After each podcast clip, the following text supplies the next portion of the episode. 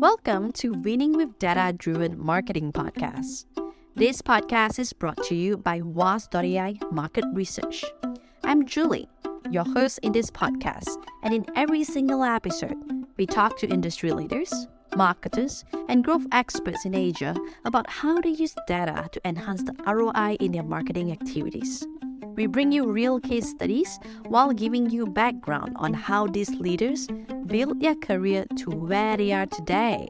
Joining me today is Henrik Petersen, a fractional CMO who has over 20 years of experience in B2B marketing for software companies such as Zendesk and Microsoft.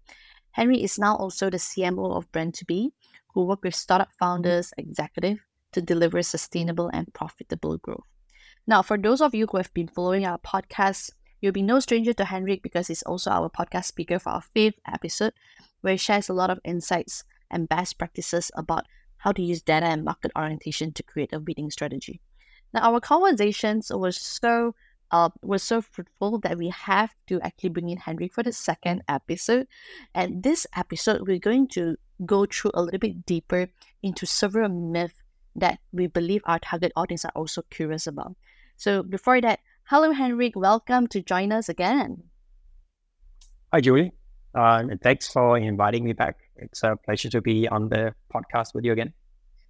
Yeah. Um. In our last conversations, right, you mentioned to me something that we actually didn't get to cover. You sh- you shared that you actually talked to uh, quite a number of business owners. Um, so I am personally curious, right, as a business owner myself, what are the insights that you can share with us after so much uh, conversation around business owners around around what's their view around marketing?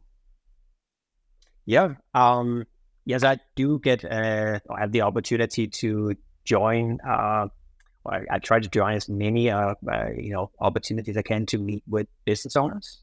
I think there's a couple of things that um, you know I've observed is that they generally feel, or generally they often do not have a marketing background.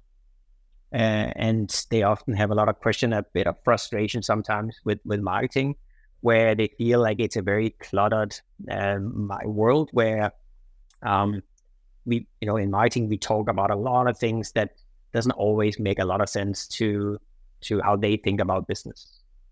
So, um, so that's one observation is that just they feel like marketing is is a really uh, cluttered space, and we talk about a lot of new things. Marketers, we lot talk about new shiny new shiny tools, a new way of doing things. Um, and then the second part is the question I get almost always is, so how can marketing help grow our business? Uh, and a lot of times they have already invested in marketing, right? So they have been doing things maybe for for a long time, and they often feel like it's not they don't really see the the results that they were hoping for. And so, and again, it's usually focused around how do we grow the business? How do we bring value to the business? Uh, so I think today maybe we can talk about that. I'd love to share more about that, right? And discuss like why why is it that you know they have at least have the perception that marketing is not working, and I think very often it has to do with the not understanding the how marketing brings value, uh, and of course also sometimes maybe marketing is not doing what we should be doing. But I think very often it's it's just that we, as marketers, we're not good at explaining in the, the language and the terminology that, that business owners and also very often finance use to determine value, business value. Yeah. Uh, I can see I can see how that too things is what a lot of business owners may find hard to grasp, especially when they don't have a marketing background, right? So I'm very interested to go into the second question, uh, like the second uh, insights that you mentioned, like so how to grow business with marketing, right? So in our just now, but before we we joining in the in the podcast session itself, you mentioned a couple of things that um, if we can simplify the marketing concepts, right? Um, uh, on how do they actually help to grow the business? How would you can you talk a little bit more about that part? Yeah, sure. Uh, so I think um, when you, if you had to put the hat on as a business owner or as a CFO or a finance person, right? When they look at one value, what they're usually looking for is growth, uh, growth in the terms of you know revenue growth, uh, entering new markets, uh, market penetration, you know, winning uh, a high percent of, of the existing market. Um, so growth is typically one bucket they're looking at. The second one is is profitability or margins. How do we uh, either retain or maintain our margins, or how do we increase our margins?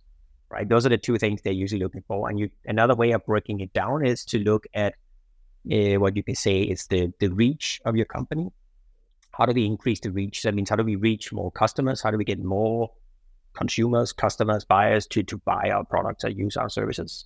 Um, and then this the second part uh, is around basically you call it sell more. How do we expand the wallet? So uh, once we get a customer, how do we get them to how do we first of all how do we get to keep them, and how do we get them to uh, buy more products?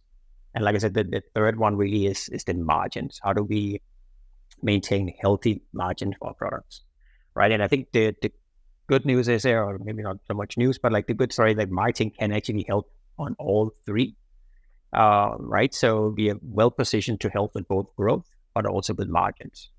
And I think the, the main uh, where main area where marketing can help is really around the building the company's brand, right? So, um, and again, this is I think both consumer and also B two B. So I think most of my experience actually is in B two B, right? But for B two B brand also, like there's a lot of value in, in strengthening your brand, right? A stronger brand means you know you can reach more people more people will know your brand uh, more people will consider your brand um, but also a strong brand uh, typically also can uh, demand higher premiums higher pricing. So so yeah so that's that's where i think we as as marketers we can figure out when we talk about this so even though we are working on social media or digital or events we need to figure out how do we tie the conversation back to what we do in terms of value to how to how do we help the companies reach more, sell more, and increase margins? Uh, there is also a lot of times that I I heard um, marketers saying, um, I really want to grow the brand because I see that as a sustainable way to grow. Um, but my my direct report or my business owner actually are impatient um, and actually keep on asking me about how does marketing drive growth in in this month, in next month, in, in this quarter. Uh, so I find myself, uh, um, marketers may sometimes find themselves only available to the short term techniques. Uh, what's your view on that?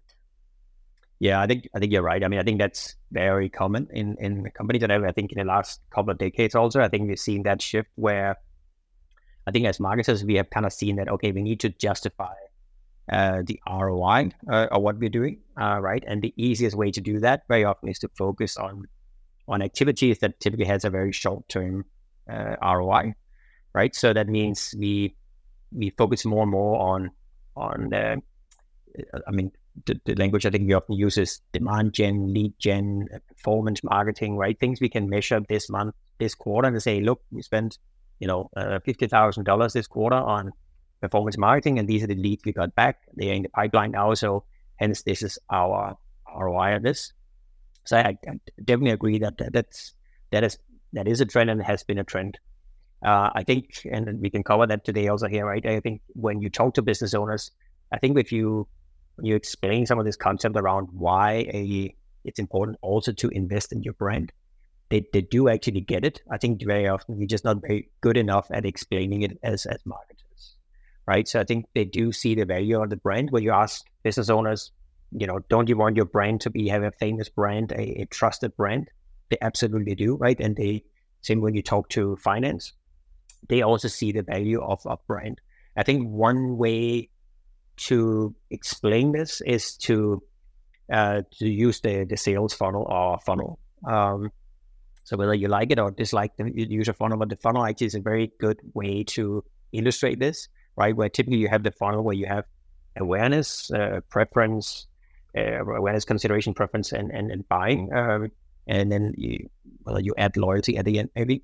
Um, right, but you could say again if you kind of illustrate saying like if nobody knows your brand, well that means nobody's gonna be you know considering your brand, and in the end very few people is gonna gonna buy your brand, right? So I think illustrating that, putting some numbers in place, and saying right now only two percent of the market knows about our brand that means we are kind of limited to a very small piece of, of the overall market. And I think the other thing also we can use is around price premium. Very often when you are don't have a strong brand, you very often have to discount uh, your pricing to to to get the, the deal, which again is not ideal, right? Uh, because you are looking to to increasing or uh, earning higher margins to create a profitable business. So I think those are some of the ways to to explain it. But I'm happy to also we can kind of go into that also a bit later to kind of find other ways to kind of illustrate why it's important to build your your brand awareness and your um, strength of your brand. Hmm. Uh, um, maybe if this is a good time, we can also go into it now. Like, how do we know when is the right time to for us to start investing in building brands? Um, and and when we say investing brands, I think a lot of people uh, wouldn't necessarily disagree, but there's also the questions around like, um, other than how much to invest, when to invest, and what exactly does investment in brand entails? Yeah, good question there. So I, I definitely, like I said, like when I've, I've uh, some of the talks I've, uh, I've been to and, and meeting business owners, sometimes uh, I do meet with business owners who are startup founders who are just very, very, say, very early stage in their business where they are still kind of exploring their business model. They still haven't figured out, you know, whether we are this kind of company or that kind of company, right? So at that point, I would say it's probably too a bit too early to spend put too much effort into, you know, building a, a, a brand. Doesn't mean you can't do something. You still need to figure out, of course, test the market and, and try and get some customers to prove your business model. Uh, but I probably wouldn't put in a a lot of investment into building a building brand because brand building does take time. It's not something you build over a quarter. Right? It's it's a year long and multi year, uh, sometimes multi decade investment you need to build on. Right.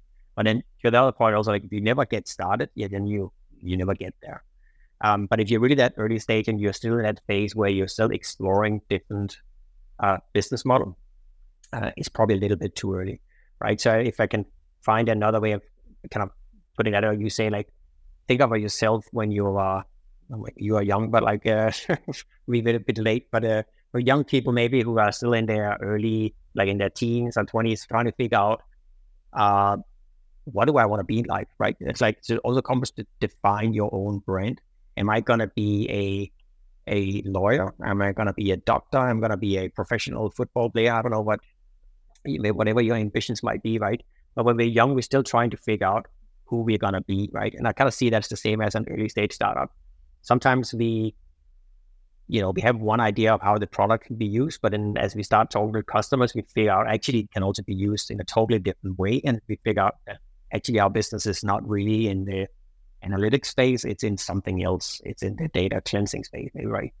Um, so that's kind of like the same way you're young you still try to figure out who you are. Once you i think once you've kind of determined okay i'm going to be a lawyer then you can start investing in getting the right education, building the right networks, buying the right clothes to be a lawyer. I don't know, right? But but before you make that decision, it's probably a bit too early. So that's kind of like a, different way to kind of explain like early stage. So um, once you've kind of identified what I would call your deliberate strategy, you know this is the market I'm going after, and you have checked that this is there's a good size of market, then you can put a more deliberate strategy and budget in place to to go after that market. Got it. Um, and once once say a, a, a company um already identified that you know they are in that space, what would you suggest uh they kickstarted to to invest in uh, brand awareness? And how does that differ with a more mature company? Yes, I, I think actually the, the way I would look at it is to say so like when I talk to to my clients and they come to me and say like how do we grow? I normally look for what are the barriers to growth, right? So the, eh, of course it, it varies, but typically and it it very often even if you are a startup with with some uh, maybe a couple years of experience and you are an established uh, mid-sized company, but you haven't really invested that much before.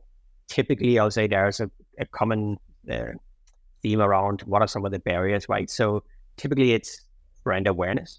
Nobody knows you exist, right? So you, you probably you build a fantastic product or a fantastic service, uh, but nobody knows you exist, so nobody's calling you, right? So, how do we how do we get the world to know that we actually out there? We have a solution to to the the problem.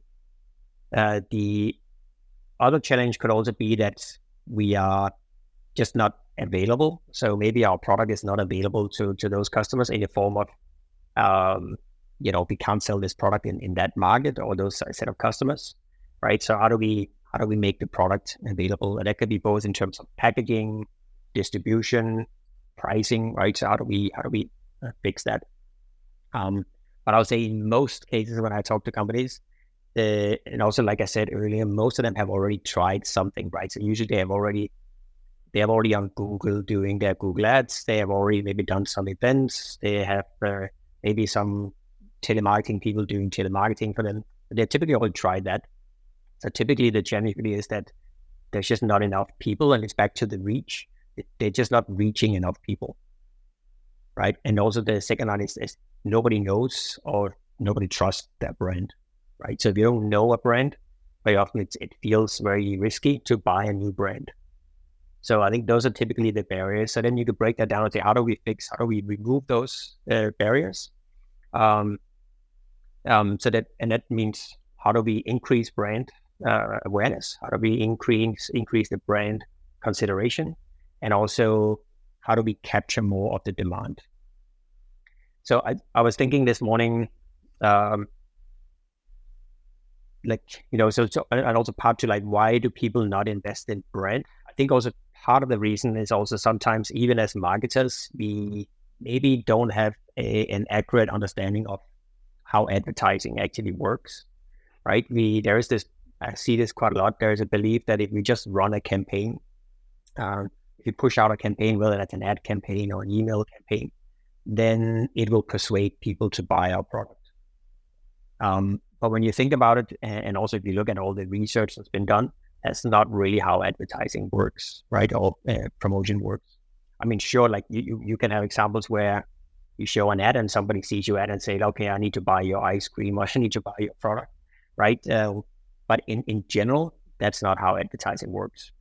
And to kind of illustrate it, we, we can take an example, right? So I think a couple of weeks back, I had to ship a package to from Singapore to London, and I had to make sure it got there the next day. Uh, um, so it has to be an express delivery, and then to make sure that it was there, and I'm, I would know that you know it's on its way.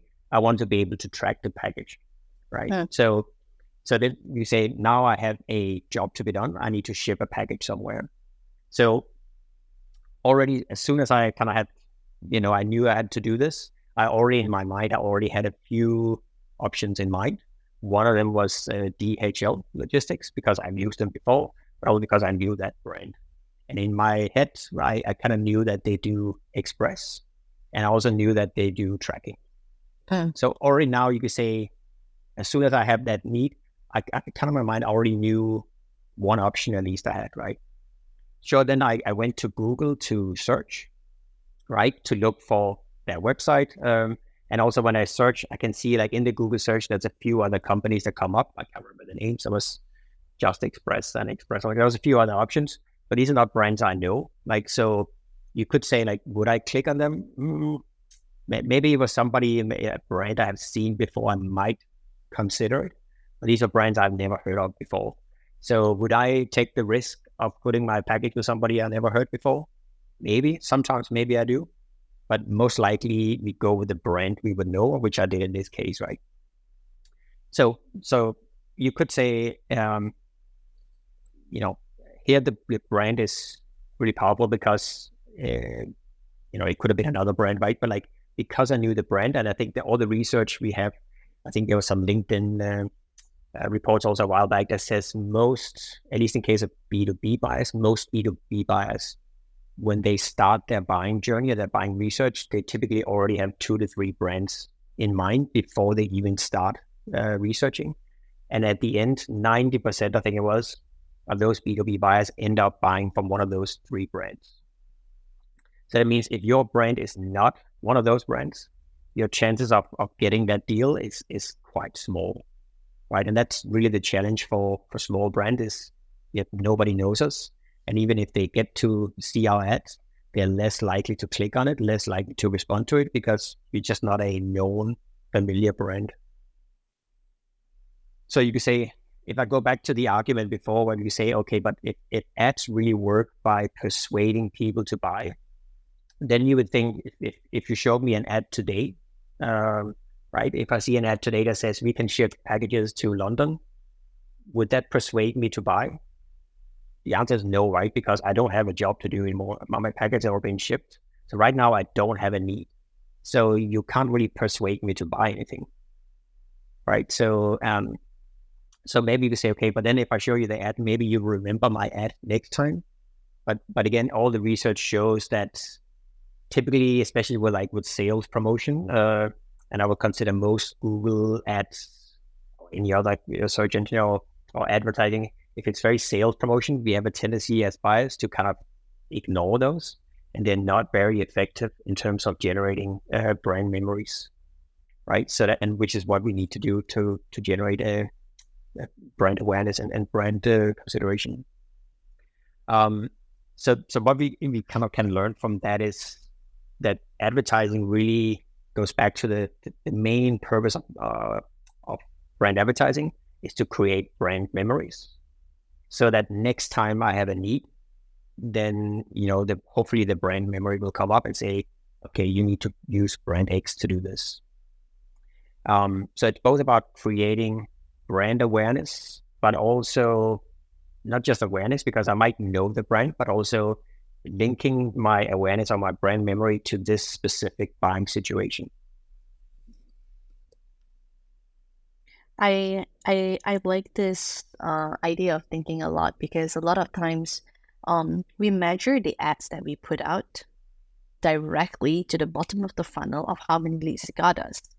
Um, but it is also in your case um, going through the examples that you mentioned how do I measure brand awareness and the brand memories that the ads have successfully created for the audience? Because technically, it will bring me more leads in the future. It's just not now. So it feels like a chicken and egg issue that we kind of have to balance between um in cases where it doesn't actually get us leads. How do I know my ads is actually working when it comes to brand awareness and creating brand memories for me to keep justifying the investment? Yeah, so I think another probably the biggest I think challenge for for brand marketers or for marketers or brand managers is is how do we justify this? How do we know it works? Right. And I think that's also back to what we, we talked about earlier, right? That's the reason why often we kind of fall back on just keep doing more performance marketing, keep doing more things that where we can show the results right now. And because it is difficult to show um, the, the the impact of building brand because it's it's not something you just you don't just show a couple of ads this week and then only you know you have the brand awareness, it takes a really long time. And even if, if so, the, you can measure part of this. You can um, you, you, there's some indicators you can use to say like, is this working or not? But again, they move very slow. So it's it, like it's almost like you know you, can look at things like your direct web traffic. Like, do more people come to your website? Uh, that's one indicator. But again, for especially for small brands, the impact of the change will be so little that you probably won't see a difference in that quarter, right? Um, so I think the first step here is when you work with your finance team and with your business owner, you need to kind of set expectation here that it's not something you don't build, you don't become Nike or you know uh, Salesforce overnight, right? It takes uh, a long time to do this. There are ways you can track this. As like I said, you can look at things like direct web, tra- web traffic, but again, you, you need to monitor it over a longer period of time.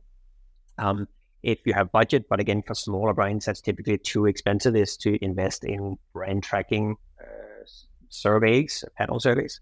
Again, I, it, for small brands, I'm not a big fan of it because it's the, the, the volume is so low, that it's really hard to get accurate data on it. Um, so it, it's something you need to kind of kind of set expectation that it takes a while to to build that over time. You know, and we're talking probably a year uh, you you will start seeing improvements. And then once you start over multiple years, you will start seeing improvement, right? But like setting the right expectation up front that yeah, it, we're gonna invest some money here, and then you won't see the results right now. Usually, when you explained it, um, in my experience, like finance business owners, they do understand this, uh, right? So we just need to be setting the right expectations. And then I think then finding some metrics, we feel like we can say over time we will monitor these and, and make sure that it's it's we're seeing progress. Um, it is, I would say, it is a challenge also because, um, like I said, building brand or building a brand is not easy, right? Uh, there's a lot of different variables, uh, both in terms of like, are you reaching the right audience with your, whether that's ads or events? There's multiple ways you, you can do this. Um, but even if you're running, let's say you're running a advertising campaign, how do you know that people actually see your ads? Right. I think it's although we were promised something very differently in what was that a, you know, a decade or two ago with digital ads. Digital ads were supposed to be easy to track and all this, right? But I think what we're seeing now is that actually it's even though you can measure impressions and all these things, it's you know you don't actually know if people have actually seen it. So you could talk about attention. If people actually did you actually capture people's attention, right? So, so I definitely acknowledge that. Yeah, it's it's a difficult, um, difficult thing to track, but but there are ways to do it. I'll say, uh, but the first thing is to set the right expectations up front.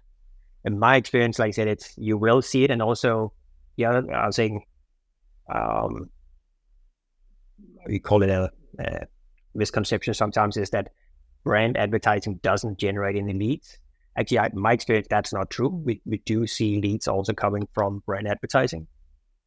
And when I say brand advertising, it doesn't always have to be advertising. I say that's multiple many ways you can build your brand. It can just be you know, being at the right events, um, uh, you know, uh, finding other ways and reaching out uh, to to your target audience. Um, so yeah, uh, it's you're definitely right that it's setting the right expectations there so that people just say, hey, you spent 50000 on this and it didn't yield any results. So maybe we should stop doing it. And I think that's very often is the challenge is that we do these bursts of advertising and then we say, okay, now we've done it last quarter. We don't have to do it more this year. But actually, all the research shows you this needs to be a consistent approach. So when you do this, you need to look and say, how do we spread the budget out so that it's not a stop stop thing, but it's something we run continually. Yeah, uh, talking about spreading the budget, uh, do you have any uh, techniques that you can share with our audience on how to spread the budget in this case? Uh, I think uh, one uh, just now you mentioned using the sales funnel to illustrate. I can imagine you probably may also use one one idea on top of my mind is using the sales funnel to also illustrate spreading the budget. I'm curious, what's your point of view? Would that be?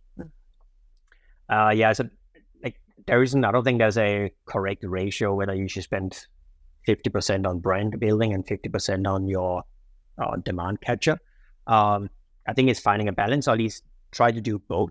Uh, right? I, have seen so many articles where people say either it's 80 20, 50 50. You know, I don't think there's a, I think it depends on where the company is at. Right. And I think, uh, uh, but, but I think the key thing is that you do both. I think one thing to consider, I think, especially for smaller uh, business where we don't have a lot of budget, um, it, you know, how do we, you know, how do we get enough coverage?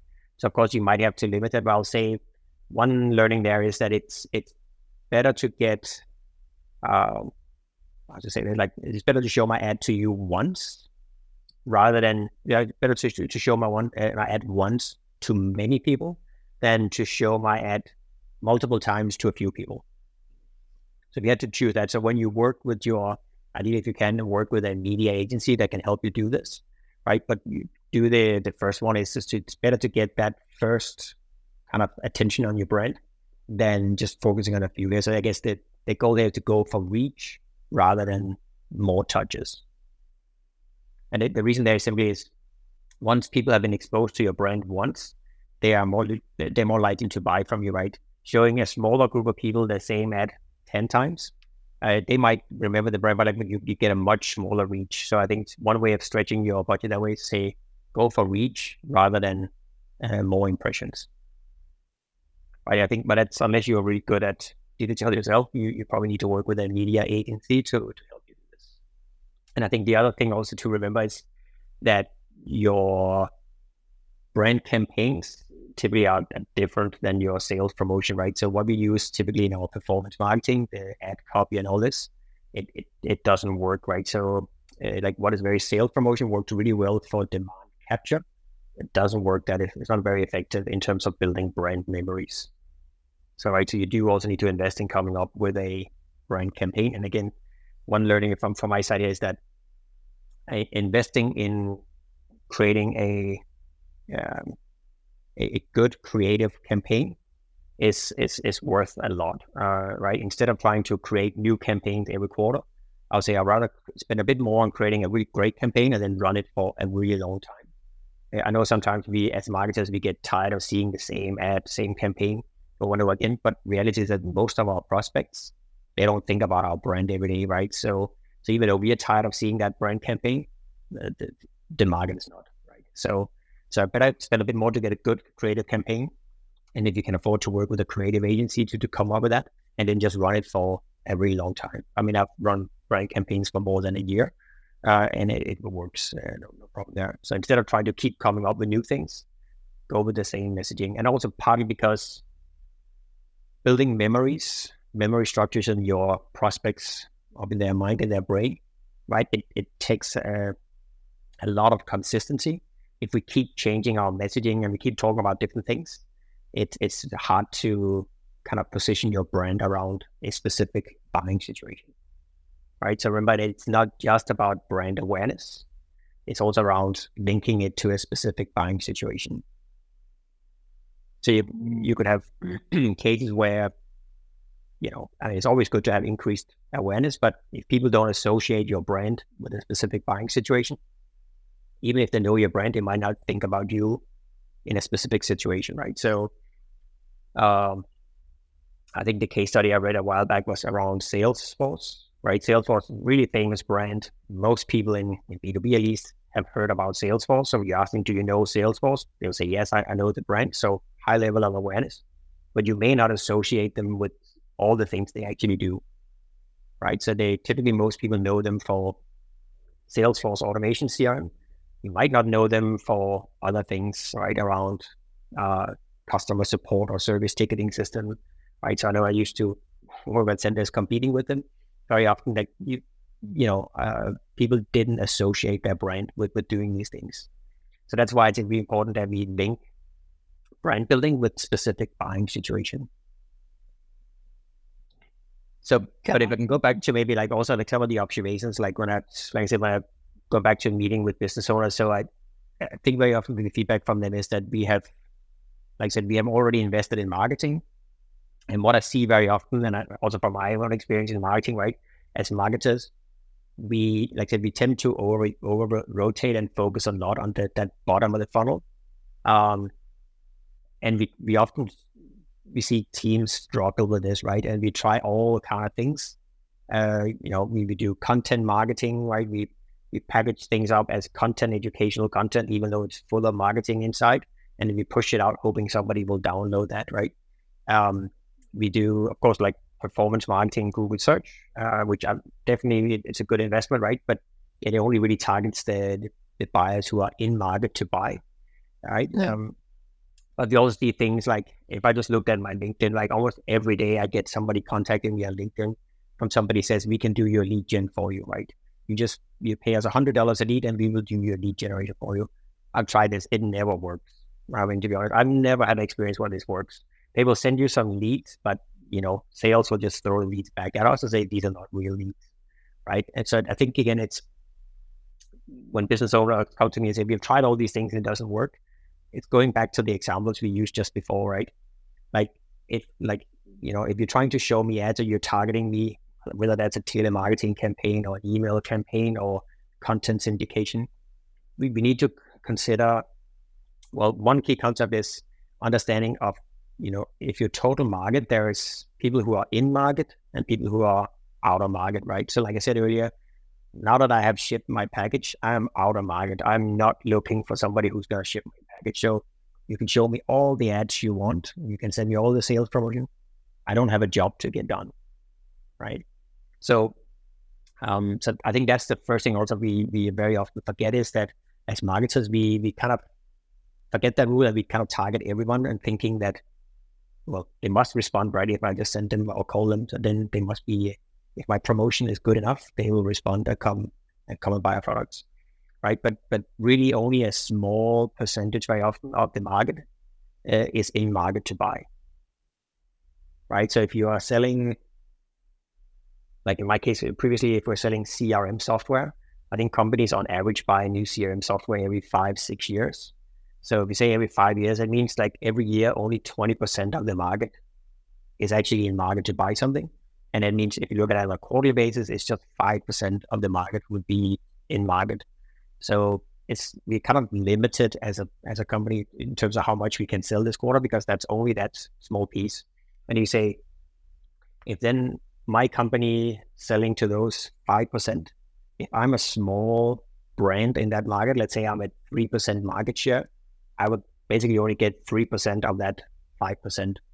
So it's it's really a tiny segment of the market we, we can go after in terms of demand capture right? So instead, and that's where the brand building comes in again.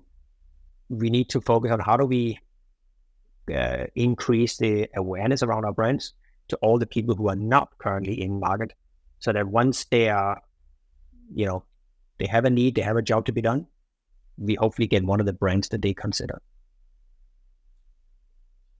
Got it. I I really resonate with the idea of um we have to still advertise to the ones that is out market because by the time they are in market and when you advertise to them like you say they don't have they don't have credibility and trust to to actually put us into the consideration and we will then lose them um, you mentioned also in our previous conversations that if we only focus keep on focusing off the bottom of the funnel as our technique we will soon basically be stagnant and and has yeah. no way to move yeah, and actually, I've, I've actually I've been there myself, right, in previous companies where the you know we were growing, uh, but then and I think the challenge sometimes as a marketer, right, we you know we, we do great the first quarter, uh, right, and we, we get some lead, we generate some pipeline. Next quarter, we are expected to do a bit more, right? Um, so and then a bit more, a bit more. Every every quarter is a bit more, right? At one point, at some point, you're gonna hit that that plateau where just there is, you know, you can't reach the if there's only 5% of the market out there, and based on our the size of our brand, right, we can only, you know, if we are at 3% market share brand, we, we're not going to get 80% of the demand out there. Because like I said earlier, people buy from brands they know, right? So we will only get a small piece of that. So eventually you'll get to a point where even if you have the budget, you simply cannot spend it on performance marketing, right? So um, that's not to say like I, I, don't get me wrong, yeah, like I, am a big uh, you know, believing that we do need to do performance marketing. We do need to have uh, demand capture campaigns, um, right? But there's going to be a point where, it, unless you invest in building the brand and reaching a big audience, you're going to hit kind of like a ceiling where it's just really hard to keep growing quarter over quarter, right? So, like I think especially in technology, like we, we've been asked every quarter to do 15% more than last quarter and then just keep going, right? So, um, you're gonna hit that ceiling eventually where it gets really, really difficult. Plus, also, it's like I feel like if you don't invest in your brand, also that means you are kind of constantly have to invest a lot on your demand capture side to to which can does become quite expensive the end.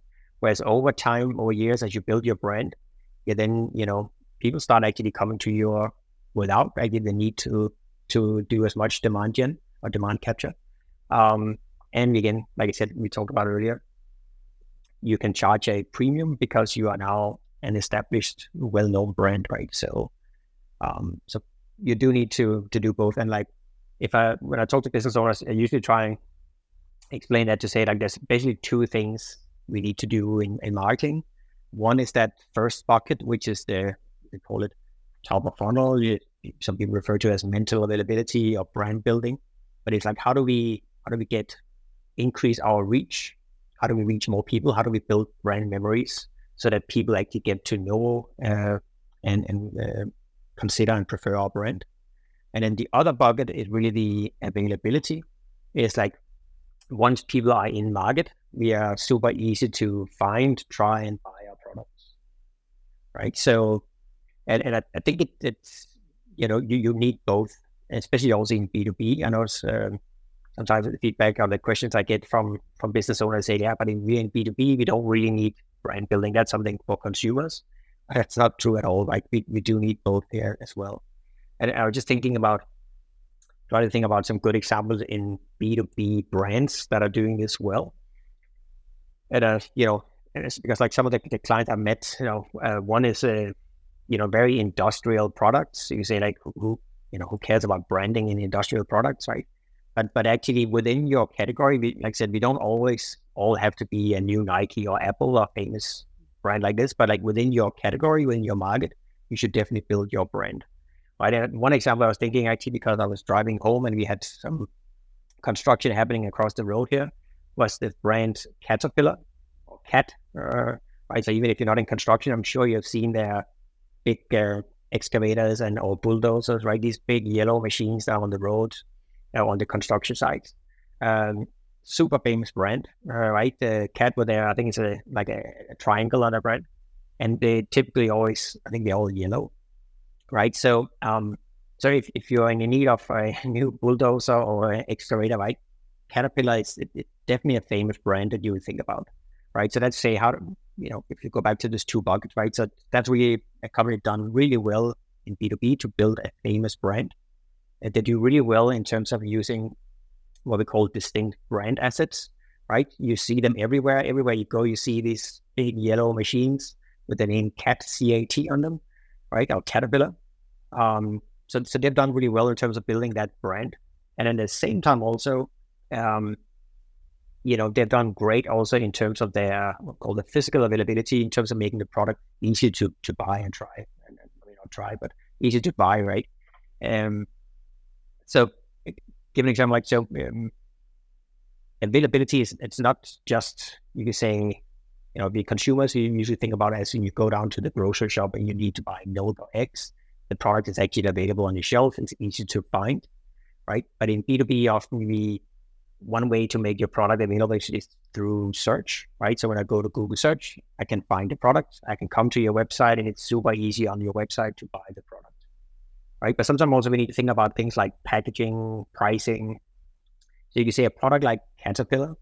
I mean, I don't, I'm not that familiar with, but like, but I don't know what they cost, but I would imagine they are probably very expensive machinery, right? So maybe if you're a small uh, construction company, you say, love to have one of those bulldozers for my next project, but I just don't have maybe a million dollars. I don't know what they cost, right? But if you look at, if you go to Caterpillar's website, you'll see they actually also do leasing right? So if I just have a small project, I actually don't need to buy the machine. I can just lease it for my next project, right? So that's a great way of saying, as a, probably a smart marketer there who says that, how do we make the product, you know, available to the customers in a way that more, so we can reach a bigger market, more people can can use our product, right? So I think that's the the last piece. That's that's the physical availability is as marketer, how do we make the product available to as many people as possible?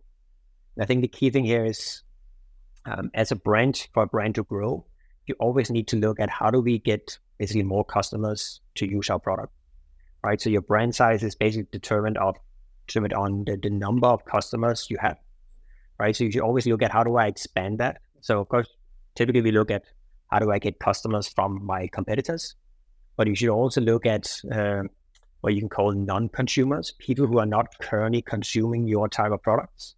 Um, is there a way for us to make the product available then so they actually can use the product?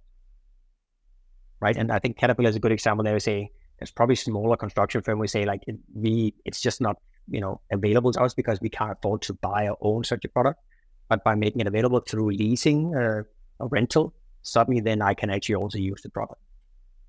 So now I've, i can increase my my brand reach. I can reach people who in the past couldn't use this product. Now I have increased my market?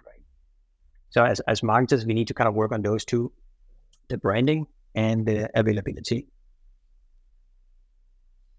Sounds good. I, I like how you wrap up with giving us uh, two key summary, uh, whereby we need to actually have a balance of investment brand, investment mental ability, availability, building up the brand memories, uh, building a brand awareness, then the brand memories, and ultimately also invest in the bottom of the funnel to make sure the physical availability is there. That includes not just it is available, uh, but if we do the pricing and the packaging right, we can potentially increase the market, uh, as you mentioned, in, in, include a non-consumer and not just the competition competition customer in this case. Uh, this is definitely a very insightful episode. Um, Henrik. I'm very, very glad to have this uh, second round with you. I've learned so much more.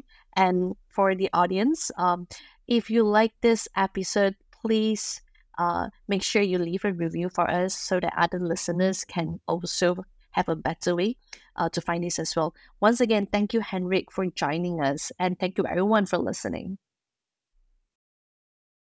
Thank you so much for listening. If you find this valuable, you can subscribe to the show on Apple Podcasts, Spotify, or Google Podcasts. Also, please consider giving us a rating or leaving us a review because this really can help other listeners to find the podcast. You can find all the episodes or learn more about this podcast at was.ai. See you in the next episode.